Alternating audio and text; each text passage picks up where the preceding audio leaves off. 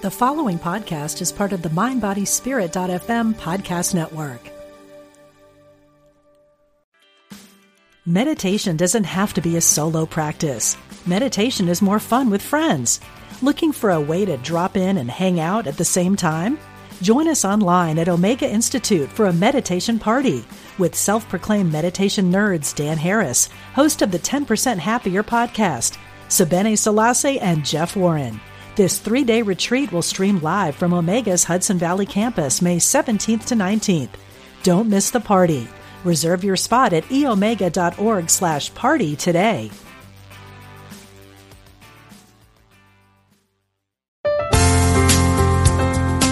Exploring our oneness with spirit and each other. Unity Online Radio.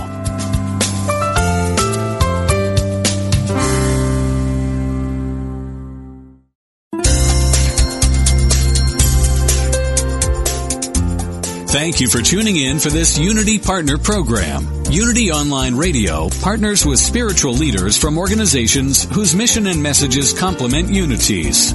We are pleased to bring you this program on Unity Online Radio, the voice of an awakening world.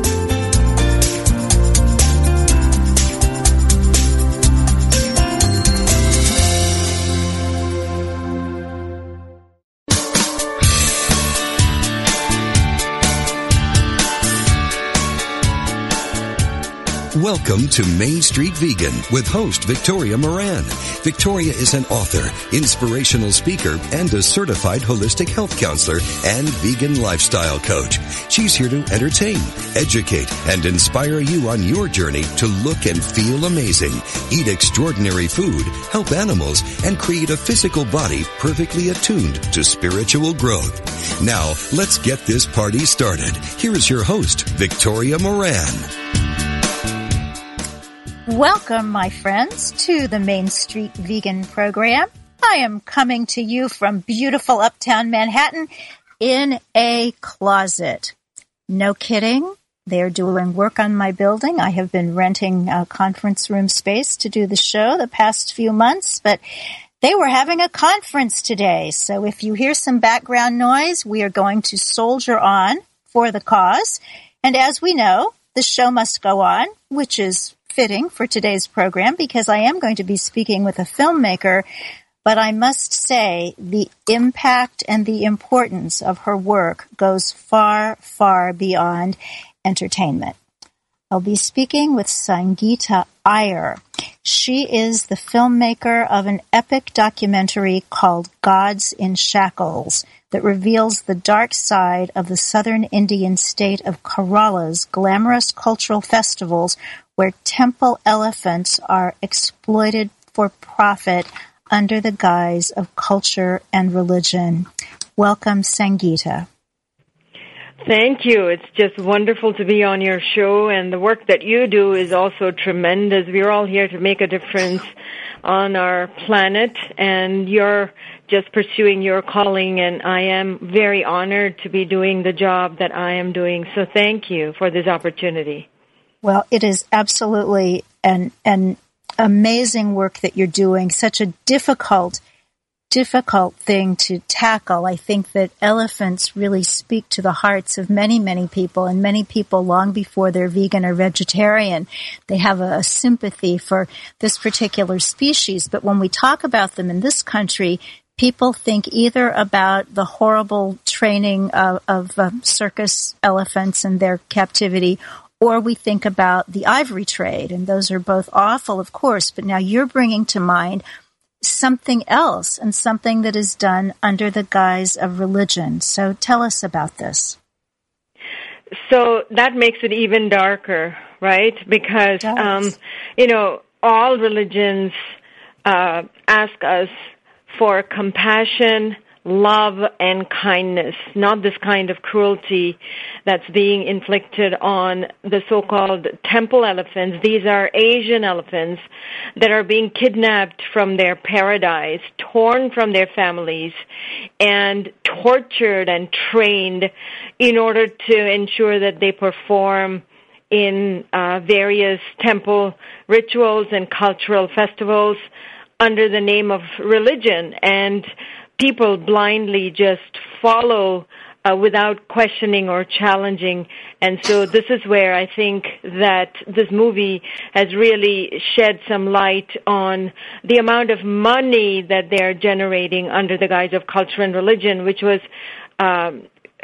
sort of like an undercover thing that people were not even aware of until this movie was released. So that is a huge revelation for many people who are now realizing, wow, hundreds and thousands of dollars or hundreds of thousands of dollars are being generated by exploiting these sentient and intelligent and humble, noble, and gentle animals that, like you said, are not only loving creatures, but they're also vegan because they eat only herbs.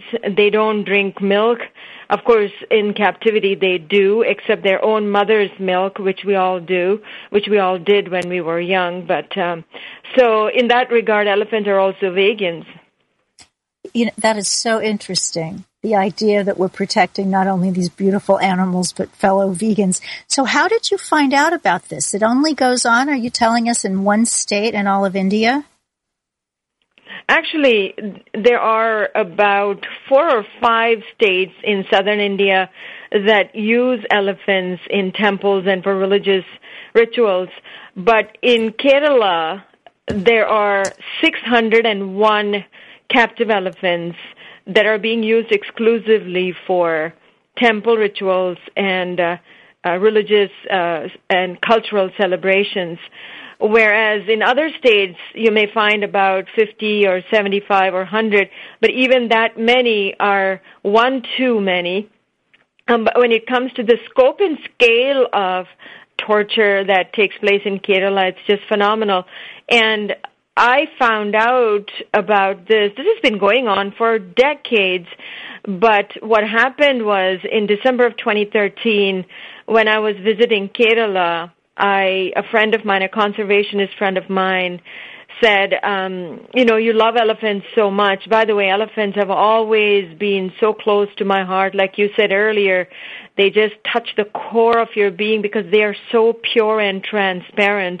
And even as a child, I grew up in Kerala actually until the age of 4. And I remember my grandparents used to take me to this temple in a little district called Palakkad. And there was this one male elephant that I completely fell in love with.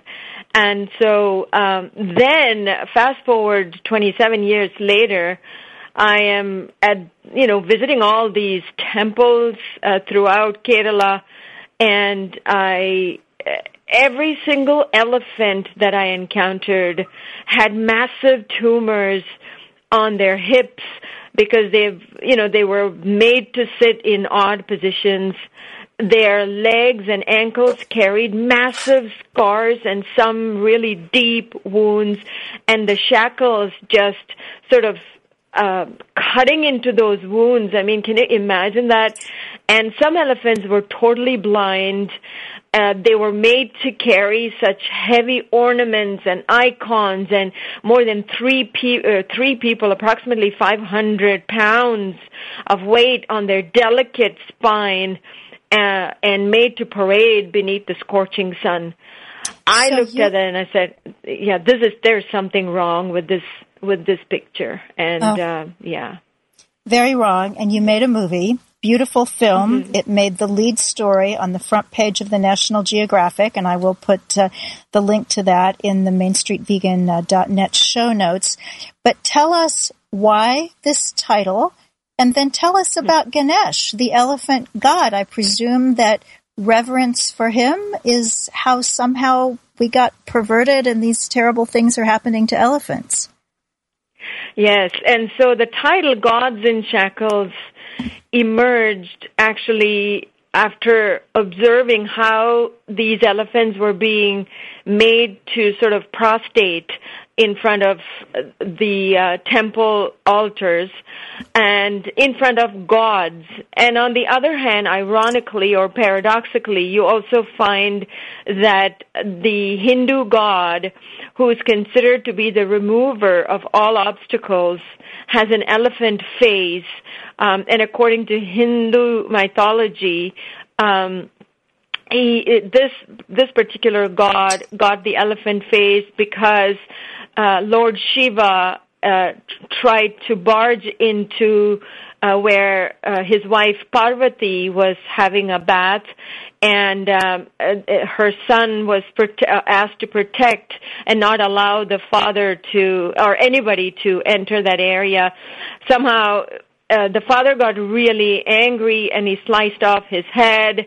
And then when Parvati came out of her shower, she was just completely shattered and devastated, but also became very angry. And she said, I am the Shakti. In the West, we call Parvati Shakti, and Shakti is another name for Parvati. She said, with my might, I can destroy the entire planet if you don't return my child to me. And so he went around and looked for the first animal or the first living being that anybody would come across to slice off the head and implant it on the head of this body. That is the myth. That's the belief. That's how Lord Ganesha emerged. And he is considered to be the embodiment of Lord Ganesh, or the elephants are considered to be the embodiment of Lord Ganesh. And it is the same animal that they torture and enslave under the veil of religion. How paradoxical is that? It is indeed. Well, you seem to have a lot of Shakti in you to make this film and to start an organization on behalf of these amazing elephants. So tell us, there is no actual religious scripture or anything that says that this is supposed to be done, correct? Absolutely, and especially, obviously there are no Muslim or Islam or Christian scriptures that has anything to do with Lord Ganesha in the first place. But when it comes to Hindu religion, in fact, there is, the ancient scriptures in, I think it was the Isha Upanishad. It is one of the Vedic Upanishads, meaning like holy scriptures, that was available in the 1500 BC. It went on to say that the universe, along with its creatures, belongs to the land. No creature is superior to any other. Human beings should not be above nature. Let no one species encroach over the rights and privileges of other species. And India's own leader, Mahatma Gandhi, who is considered to be the father of the nation, he actually says the greatness of a nation and its moral progress can be judged by the way its animals are treated. And so you can see, in the ancient days, there was nothing pertaining to using elephants in any of the religious scriptures. But about 100 years ago, or I would say rather about 150 years ago now, a king by the name of Sakthan Thamburan in Kerala, he, there used to be, we still have the caste system, which is pervasive across India. And this king felt the low caste people don't get to see the statue of the gods that are inside the temple. So thoughtfully, with all good intentions, he pulled out the idol and he said, I'm going to place this on top of the tallest vehicle available. Those days there were no trucks, there were no cars or any chariots. Humans were just evolving. And so he just, in those ancient cultures, they used elephants even for combat and for logging and such. So he couldn't think of a better vehicle, and he used one or two elephants to carry the idol. And ever since then, you know, it has been sort of like a tradition, but never to the extent that it is today. More than 600 elephants in any religious festivals, unheard of. How can you justify that? Where are these elephants being captured from? You know, these Asian elephants are considered to be an endangered species. How is this allowed? How can the world sit back and watch this global treasure being decimated from our planet? Well, not if you have anything to say about it. Your passion is palpable. So just in our last few minutes here, where are you with the film? Is it finished? Can we see it? Fill us in. Yeah, the film was 100%, Gods in Shackles was 100% completed on May the 21st. After that, I traveled to India. Actually, I traveled to Kerala first in honoring the fact that the film was produced basically out of Kerala, meaning all of the footage was gathered in Kerala. And Kerala has a brand new government. As fate would have it, the new government is a lot more open and receptive to change. At least that's what it seems like at the moment. And they came to power in May, just around the same time that my film was produced, completed, final version was completed. And I was planning my trip to India in June. So I contacted, through another journalist friend of mine in Kerala called Dinesh, I contacted the speaker. He helped me connect with the speaker of the General Assembly. And I proposed and I said, listen, this movie is about how elephants are being used in Kerala.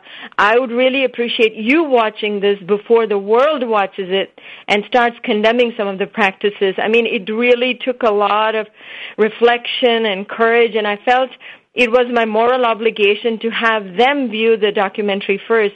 And with open hands, he welcomed me into the Legislative Assembly, and on the legislature's grounds, we screened the documentary, the debut, on June the 29th. It was such a poignant day in my life. And many MLAs participated, and now it seems the entire state is awakening to this. And I heard that around August the 6th, the Chief Minister of Kerala actually watched the movie, because I sent a link to one of the central ministers. So a lot of things have happened in the last couple of months. Even since we actually scheduled this interview, the movie has been screened in about 12 major cities in India. We have had unbelievable support. I was actually terrified of going to Kerala, wondering what the reactions would be like. But the media were all over it. It almost seemed to me that the media have been desperately trying to do this story, but, you know, they were just being blocked by the status quo. And now here comes this movie and the new government. And so it's almost like the universe just unfolded and opened doors that I would have never imagined. Wow. This is the time when those doors do seem to be opening for animals in ways that they never have before. The website is godsinshackles.com.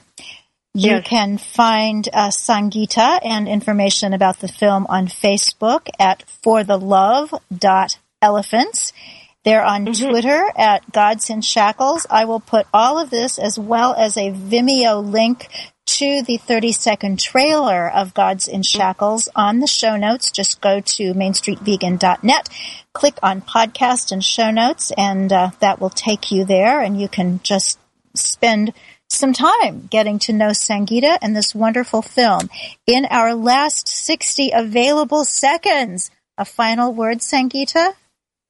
I would love for people to actually participate in our Indiegogo campaign. We are actually raising funds for a massive outreach. So if you kindly go to indiegogo.com/godsinshackles, you can get the information, and please contribute anything at all you can to help me find a releasement for these amazing sentient beings that bring so much joy to all of us on our planet. Thank you so much. Oh, thank you, and thanks for your work, and let us know how things go. And if you bring the film to New York City, I'll be in the, well, not front row, that's not comfortable. I'll be in the 15th row.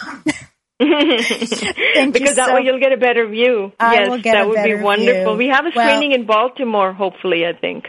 Wonderful. Well, let us know about that, and we will let people know. And may Ganesh remove every obstacle to getting this film out there in a way that big changes will be made. Thank you for your work and your commitment. Everybody else, stay with us. We are going to be talking to, can you believe it, a presidential candidate.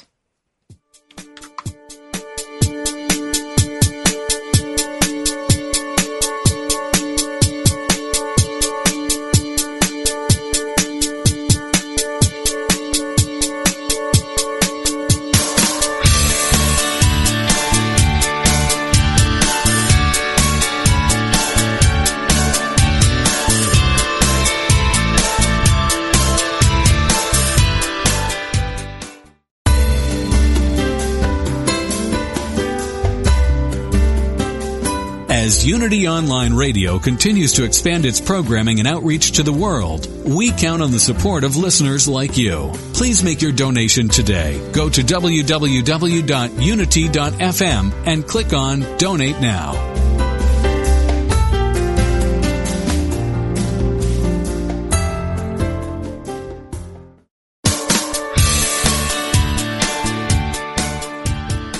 What if you could experience vibrant health, help heal the planet, and be a great friend to God's animal kingdom through simple choices you make at breakfast, lunch, and dinner?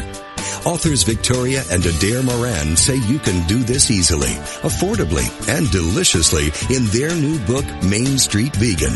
Everything you need to know to eat healthfully and live compassionately in a real world. Loaded with practical tips, straightforward information, and fabulous recipes, Main Street Vegan will help you on your journey toward a plant-based diet.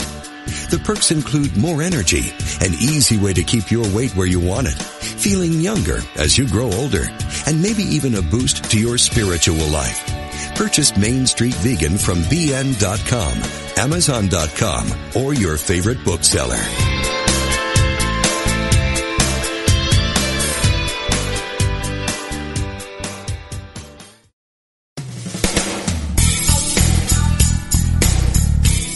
Are you ready for deeper spiritual breakthroughs?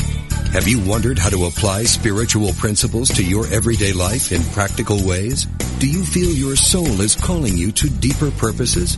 Join Reverend Galen McDowell live every Wednesday at 10 a.m. Central for Truth Transforms, a discussion on how God within you, as you, is the power to transform your life. If you really believe that consciousness determines your experiences and that you are an individualized expression of God, join us as we help awaken and transform the consciousness of humanity. We will discuss, through lecture, live interviews, and call-in questions, spiritual healing, prayer, prosperity, forgiveness, new thought views about eternal life, and much more. The world is waiting for your truth transformation, only on Unity Online Radio.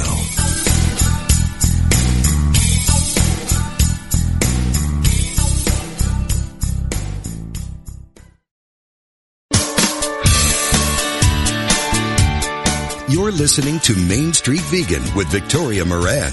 If you have questions or comments about today's topic or any other area of interest, we invite you to follow Victoria_Moran on Twitter or email her at mainstreetvegan@unityonlineradio.org. Now, back to Main Street Vegan. Welcome back, everybody. I just want to fill you in on a little bit of news taking place in the world of Main Street Vegan. This week on the blog at MainStreetVegan.net, the piece is called Taking Action. It's kind of a takeoff on that TV show, What Would You Do? What would you do if an animal was in trouble? I'll bet I know what you'd do. But what would you do if a human was in trouble? Sometimes that's a little bit more complicated. This is a very thought-provoking piece by Bonnie Goodman, VLCE. Bonnie is also a jewelry artist, so if you are needing some vegan propaganda jewelry, that's very artful and gorgeous. Check out her site, Mordem Art, MordaMart. She is out there by Yellowstone National Park doing wonderful things. And do check out that blog post over at MainStreetVegan.net. In addition, if you listened last week, you know that this very program is up for a 2016 Veggie Award. So exciting! And you can go to SurveyMonkey.com, click on Veggie Awards, and vote for us if you want to, and vote for all your favorite foods and organizations and events and restaurants and practically everything. It's all there, the great work of Veg News magazine. So thank you, Veg News, for nominating us, and thank you, everybody who is considering us as you vote. There is a great big summit coming up. It's called the Plant Pure Summit. It is the brainchild of the good people at Plant Pure Nation. I think they're having 44 experts on. I know they've got Kathy Freston and Juliana Hever and Colin Campbell and, oh my goodness, so very many. And I'm very honored to be one of those. So we'll put a link on the show notes to that. And finally, there's a new YouTube up on my page, on my channel, Victoria Moran NYC. It's just 2 minutes on the practice of gratitude. So if you're feeling grateful or you want to feel more grateful, head on over there to YouTube and have a watch, take a listen, and if you feel like subscribing to the channel, I would be oh so grateful. But, you know, I'm grateful for you guys anyway and every which way. And I'm also grateful that one of the presidential candidates has agreed to be on the Main Street Vegan show. No, it's not one of those, but someone very, very interesting and particularly of interest to anyone who would find all things vegan important. And you know who I'm talking about, Clifton Roberts. He is the Humane Party's 2016 presidential candidate. Now, interestingly enough, this is not the first time that we've had a vegan running for president. Way back in 1964, comedian Dick Gregory ran as a write-in candidate for president, and that means people actually have to not pull the lever or punch the chad. They have to get a pencil out and write somebody's name in and hope somebody can read what they wrote. But interestingly enough, way back when, in the first hour of election night, when only 1% and less than 1% of the votes were counted, it showed on all the networks that Dick Gregory, as a write-in, was ahead. Now, obviously, that was some sort of a problem with the kind of computers they had in 1964, and they fixed it. But Dick Gregory believes, probably to this day, that showing that he was ahead was because so many people were fasting and praying so that his message of human rights and peace would get out into the world. Well, it just seems to me that we are now having the 2016 version of that with Clifton Roberts. I do need to say Unity Online Radio is a church station, and we're not about politics. They're not telling you who to vote for. I am not telling you who to vote for. This is totally of your conscience, but we certainly want to listen to everybody and see what they have to say. And I think you're going to like what this man has to say. Clifton Roberts is a vegan of nearly 20 years. He also works for the world's largest semiconductor producer as a senior manager. And listen to this department. And don't you wish your company had a department called this? Global ethics and compliance. I love that corporations will even spell ethics properly. He is the son of a Korean mother and an African Native American father. He's lived in Asia and all over the United States, which gives him a unique perspective about equality for all beings. Welcome, Clifton Roberts. Thank you, Victoria. It is a pleasure to be on your show. Well, it is a pleasure to hear your voice again. As you said, we haven't spoken in a couple of months, so it's lovely to be able to do that today. So give us a little bit of background on you. Before you got into politics, you were a longtime vegan. How did that all start? Yes. So, you know, I think back to when I was a little boy, and my mother, who is Korean, like you mentioned, you know, made some really popular Korean dishes. And I remember, you know, asking her what this was made out of, what kimchi is made out of, and she was making some bulgogi, which is a very popular Korean dish. And, of course, it tastes delicious, but I remember, you know, just it being very tough to chew. And so I asked her, I said, Mommy, what is this made out of? And when she told me cow, I don't think that I was the same after that. And as a matter of fact, when she wasn't looking, I would chew the flavor out of what I knew as meat, you know, in my young age. And I would throw it in the corner behind her favorite curio cabinet when she wasn't looking, you know, thinking in my 5-year-old brain that, oh, she'll never find that. And, of course, you know, the decaying flesh ultimately hit her, and she found it. And needless to say, I got a proper Korean punishment. But, you know, fast forward to 25 years later, I had gone to Cal Berkeley. I had met other people with compassionate views. And I, you know, read a book by someone that is in show business. She happened to be vegan. Her name is Mary Lou Henner. I don't know if you remember her from the show Taxi. Oh, she's been on the show. We love Mary Lou. Yeah, she's amazing. And I'm not even sure she knows that she inspired me and my family members to go vegan. But as soon as I read that book and the logic that was inherent in that book, and I kind of made the connections between how I just naturally felt as a human being, you know, trying to go vegetarian. But when I read that piece about the milk and what it's designed for, designed to turn a 40-pound calf into a 2,000-pound beast in less than 2 years, and this mammal has 4 compartments in its stomach, it just hit me like a rock. And finally, my compassion for animals collided with my exposure to common sense, logic, and science. And I realized that not only was my personal consumption of animals going to deteriorate my health, as it did my father, but also my consumption of secretions from animals was unnatural, and that consuming the milk of a cow was an insult to my own common sense. So I made that switch and never looked back.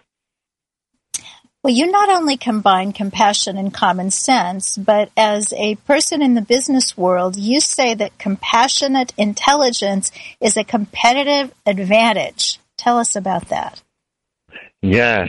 Well, you know, one of the things about the Humane Party that I loved is that there is a value inherent in the Humane Party that states that the most ethical path is also the most practical path.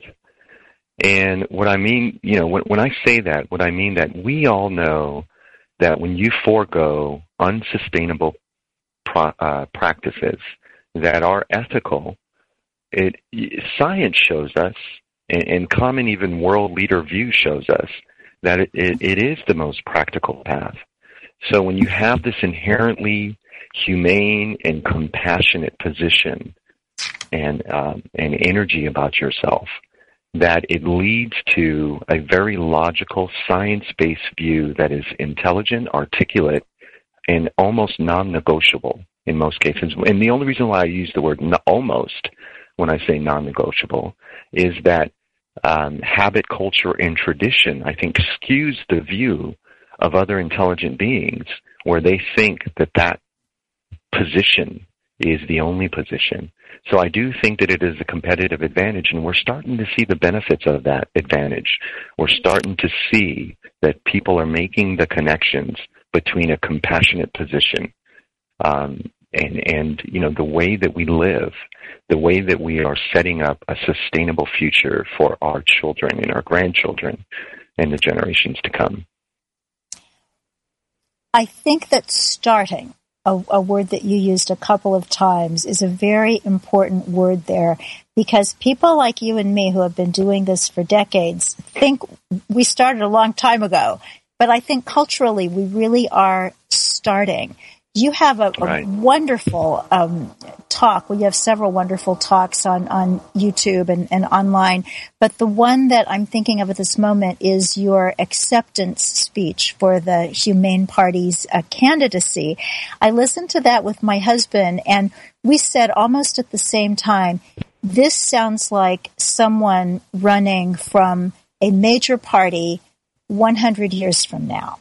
Because if you think about women's rights and civil rights and things that today are very much a part of this presidential campaign and things that people talk about, 100 years ago, those things weren't, you know, I think, well, women's rights was just beginning to be discussed. I guess, gosh, 100 years ago wasn't as long ago as I'm thinking.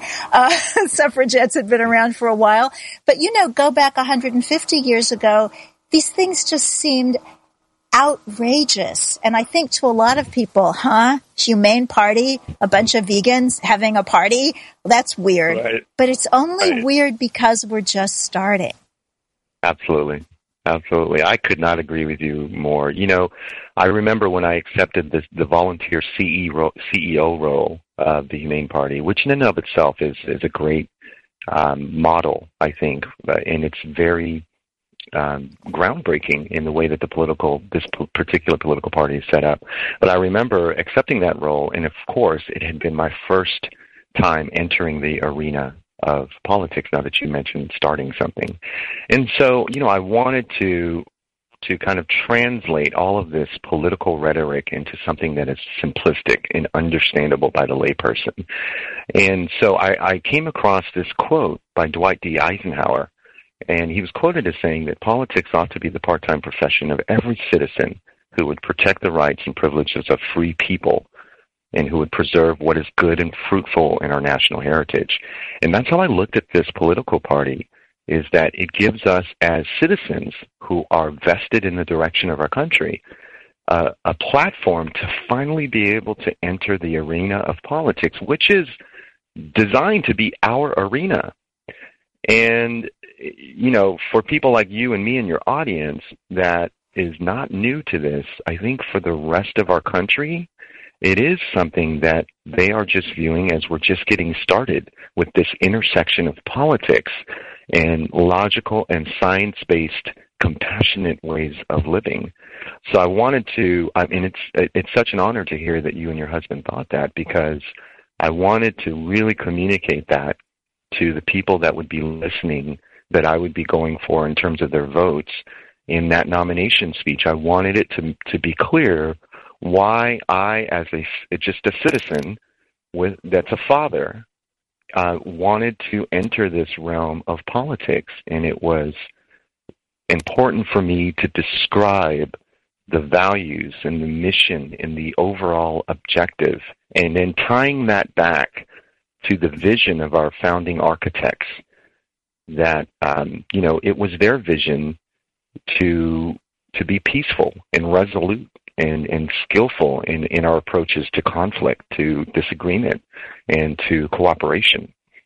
And that, you know, our continued consumption of death and turmoil soils our souls and darkens our conscience, and it leeches onto our logic and compromises our compassion.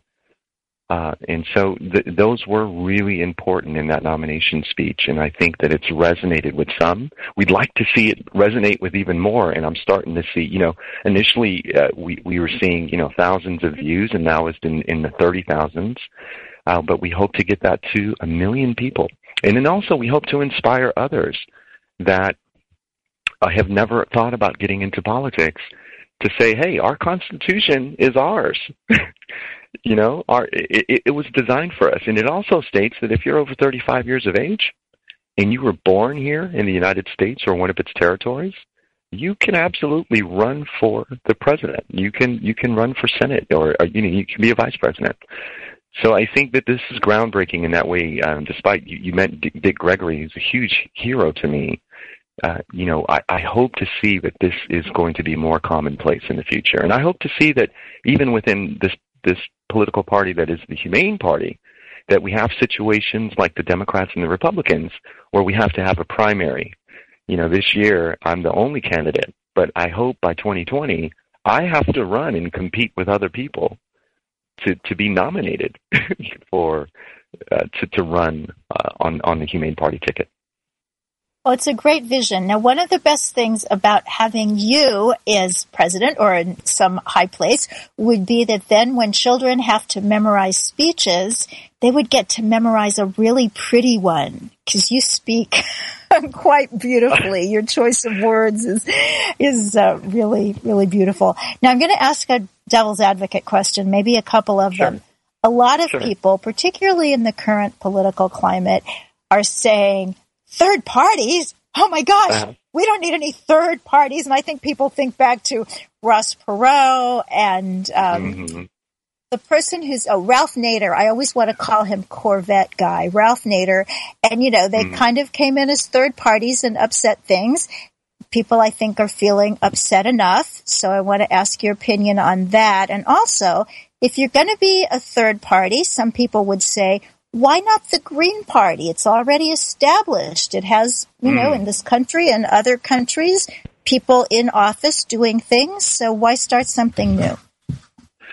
Great question. So the first part of yours is the third party in being a disruptor. And that actually is our strategy. We want to be a disruptor.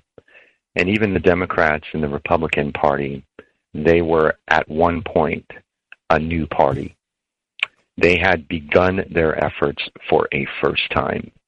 So it just so happens that in 2009, Victoria, that the Humane Party started its effort to be a viable political party alternative.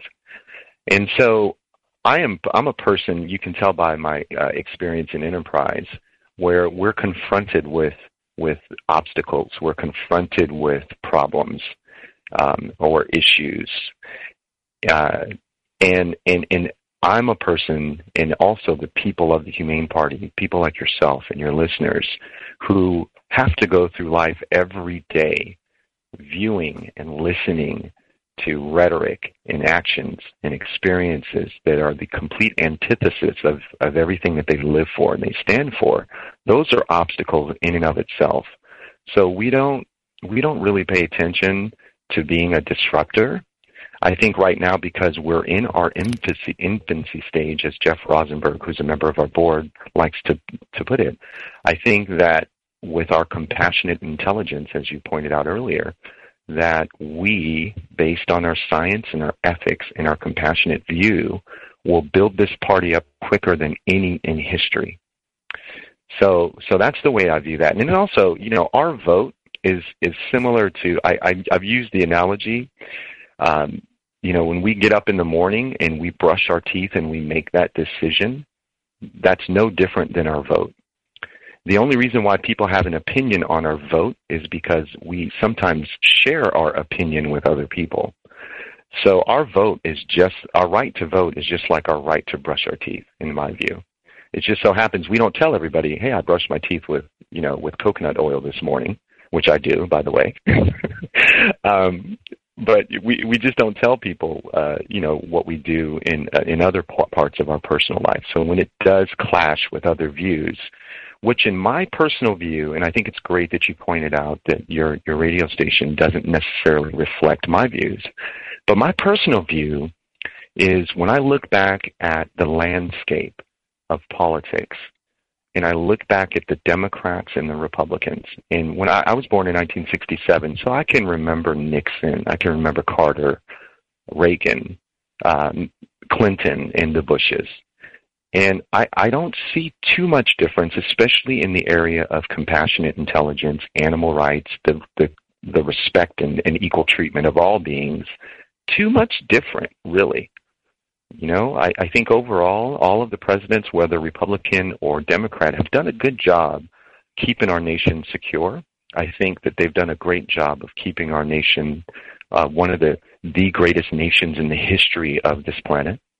And I think they've done a great job of protecting its citizens as the government is supposed to do. However, what I don't think is we've done a great job protecting all of the beings that co-inhabit this great planet of ours. So, that's the first part of your question. Regarding the second part of your question, I've been involved in enterprise for a long time now.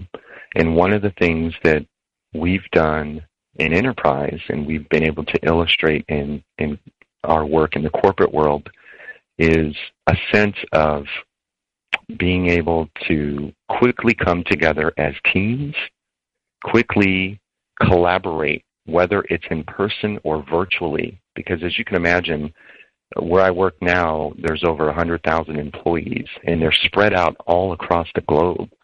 So a lot of the issues that I have to confront and resolve have to be done very fast with extreme velocity, and it has to be done cross-culturally. It has to be done cross-continentally. It has to be done, in most cases, virtually. But we do get it done, and so that's why I was very confident in coming aboard as not only the CEO, but coming aboard as the presidential nominee for the Humane Party. I was very confident in our ability to actually make progress. And by the way, we've actually made some significant strides in terms of our progress. And if I have time, I'd like to share with you and your audience some of our accomplishments, if that'd be okay. That would be okay. But I have a question before that. May I get a question in just because you reminded me of it? And thank you. Thank you for these other things that you talked about. I want to know why animal agriculture, of all industries, seems to be in a position of protection that no other industry gets when it comes to the general political world out there. I think if you look at both of the major party presidential candidates right now, they have both really taken off on a lot of industries. Bernie Sanders, I mean, he was after Wall Street, the oil industry, the pharmaceutical industry. I mean, big players who could come back with a vengeance if they so chose. But in the case of all three of those people, and as far as I can tell, all the others who were in those endless debates, the animal agriculture industry gets a pass. Why that industry? I mean, pharmaceuticals have got to be every bit as powerful. They get bashed, not animal agriculture. What's going on? Because before people look at animal agriculture as a problem with our treatment of beings, it's connected to food.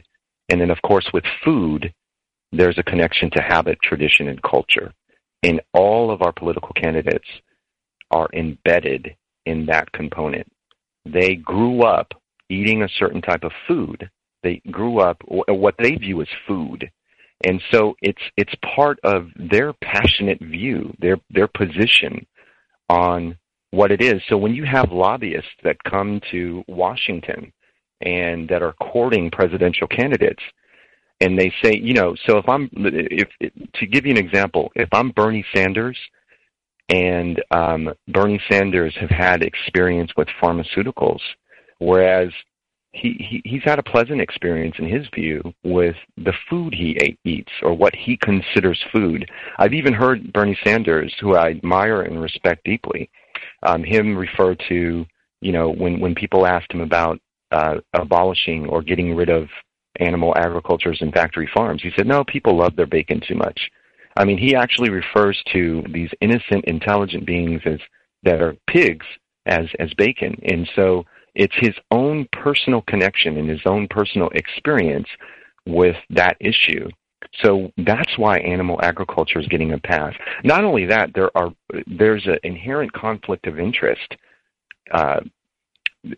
within lobbying and our government. Because you have lobbyists that represent special interests, where those special interests actually have people that have jobs within the USDA or Department of Agriculture. So there's a conflict of interest there that exists, I think, that also add that additional layer of an obstacle for us to overcome.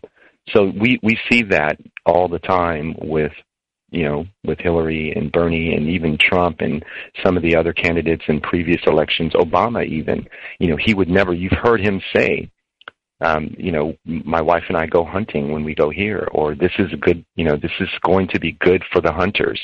Our propositions to enhance our gun safety laws is still going to be good for hunters. It's because they have embedded in their own experience, this antithesis to a compassionate view. So I think, in my view, that is why we see animal agriculture getting a pass. Even on a world scale, you have the United Nations that have stated that animal agriculture is the largest contributor to greenhouse gas emissions. 33% of greenhouse gas emissions come from animal agriculture, and yet governments and leaders of governments in different countries have not made that connection. What we need to do, actually, Victoria, is, I think if our Constitution, which is an indication of the very heart of a country, our constitutions are a window into the soul of our nation. And I think if we had an ideal world here within the United States, we would make the connection between environmental rights and animal agriculture and the health of its citizens, and we would amend our Constitution, which is what the Humane Party is all about, and include the right to a healthy environment in our Constitution to ensure that every citizen has the right to live in and defend a sound and ecologically balanced environment. Well, you did such a beautiful job of answering that inserted question. I want to make sure you have time to talk about the Humane Party's accomplishments. Let's be sure, before our time winds down, which is happening all too quickly, that we do get a word in for Breeze Harper, Ph.D. She's the author of Sista Vegan, from our friends at Lantern Books, the editor of Sista Vegan. It's actually a collection of essays about intersectionality of oppression, and she is your vice presidential candidate. Oh my gosh, yes. I am so excited that she agreed to join this ticket, Victoria. And like you, I am a huge fan. As a matter of fact, when I accepted the nomination for the Humane Party, I started to think about who would be a good fit as the vice presidential running mate. So, I had already had exposure to Breeze. There was a man named Michael Bresenwicks, and he would call me all the time. He is an elder. He is my elder, so I have a tremendous amount of respect for his position and his experience. And we used to have these Saturday calls where I would just talk to him for 2 hours to get his perspective. And he said, who would be great is Breeze Harper. And it just so happened that serendipity brought us together after that. I reached out to her on Facebook, and I made a friend's request. And then one day, after our Veg News special on Black History Month, we both appeared in that, I wrote her, and I said, Breeze, hi, I hope you would consider being my running mate. And she wrote back, and she said, hi, Clifton, was this meant for me? Ah, that's lovely. Yeah. She's so humble, and so I wrote back and I said, absolutely, Breeze. I have an enormous amount of respect for you. I mean, Victoria, but just to give your audience an update, she has a PhD in social science with an emphasis on leveraging diversity challenges for social impact. She has a master's in educational technologies from Harvard University, where she received the Dean's Award for her master's thesis work. And her BA is from Dartmouth, and it was in feminist geography.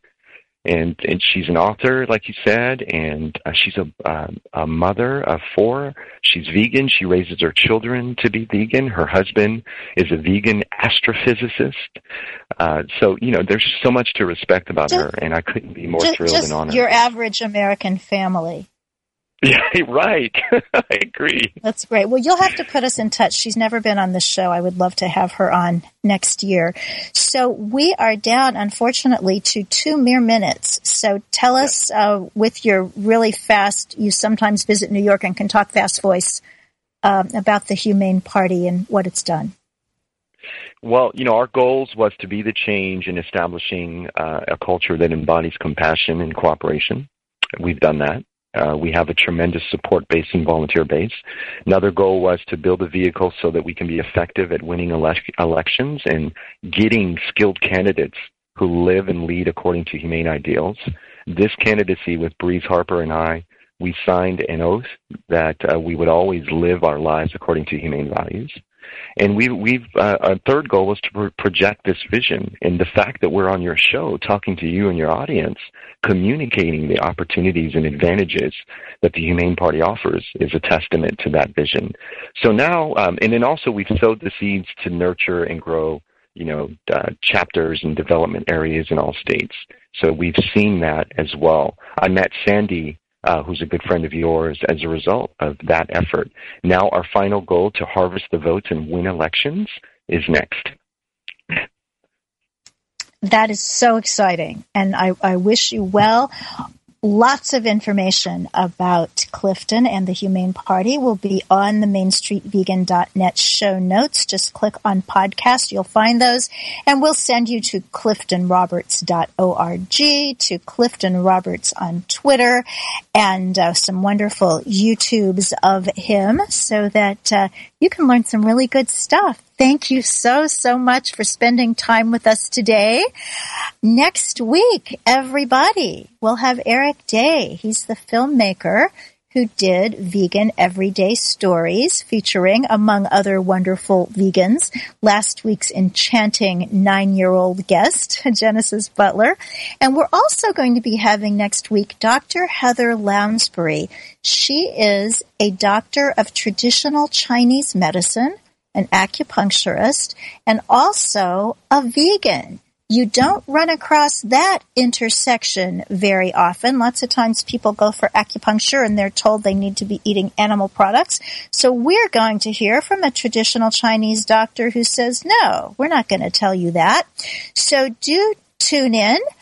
And gosh, everybody out there, lovely guests, Clifton Roberts and Sangeeta Iyer with Gods in Shackles, everybody at Unity Online Radio, especially our skillful engineer, Jeff Comfort, out there in Missouri.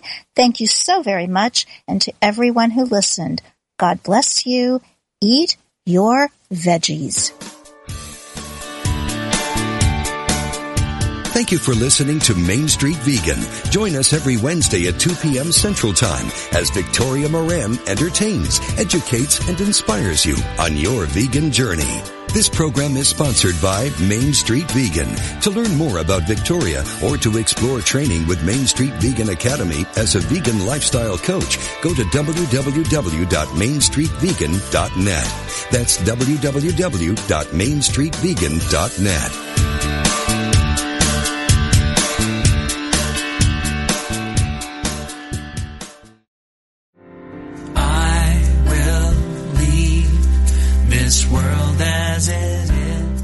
The world is full of voices, advertising, television, politics, colleagues, family, and friends. All are too happy to tell us how to live.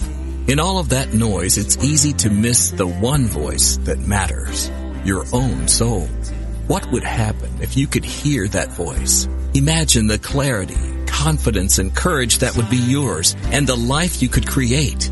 Join Janet Connor, best-selling author of Writing Down Your Soul, The Lotus and the Lily, and Your Soul Wants 5 Things, as she and her guests explore how to hear the call of the soul and create the soul-directed life. Live Thursday at 1 p.m. Central, only on Unity Online Radio, the voice of an awakening world. Go inside to find.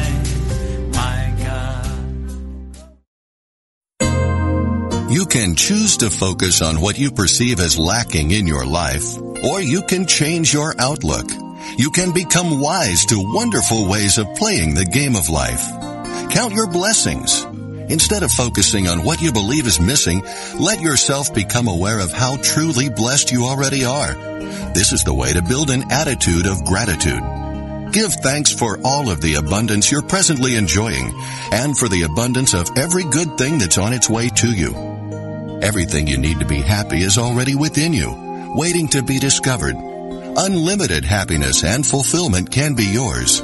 Unlock the door to undiscovered treasure by building an attitude of gratitude. This law of life is brought to you by Unity. To find a Unity Church near you, visit www.unity.org.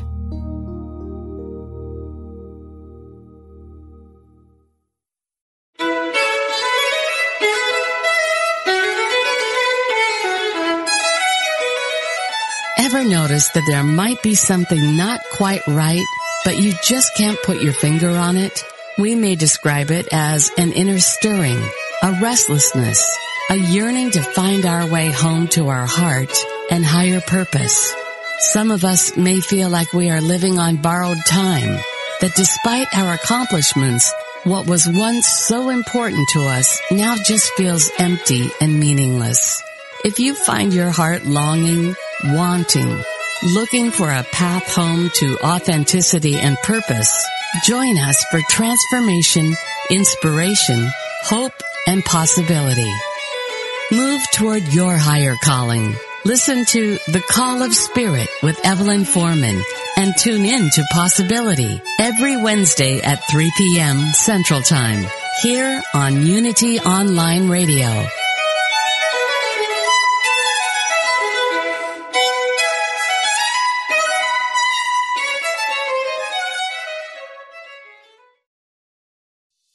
Intuition is our spiritual GPS and the single best tool that we have for navigating our lives. I'm Victoria Shaw, and on my Intuitive Connection podcast, I will share with you the ways to connect with your intuition and awaken the gifts of your soul. In each episode, I'll draw on my own intuitive gifts and my training as an Ivy League-trained counselor and psychologist to help support you in reaching your highest potential. Start listening now on Mind, Body, Spirit FM Podcast Network or wherever you find your podcasts.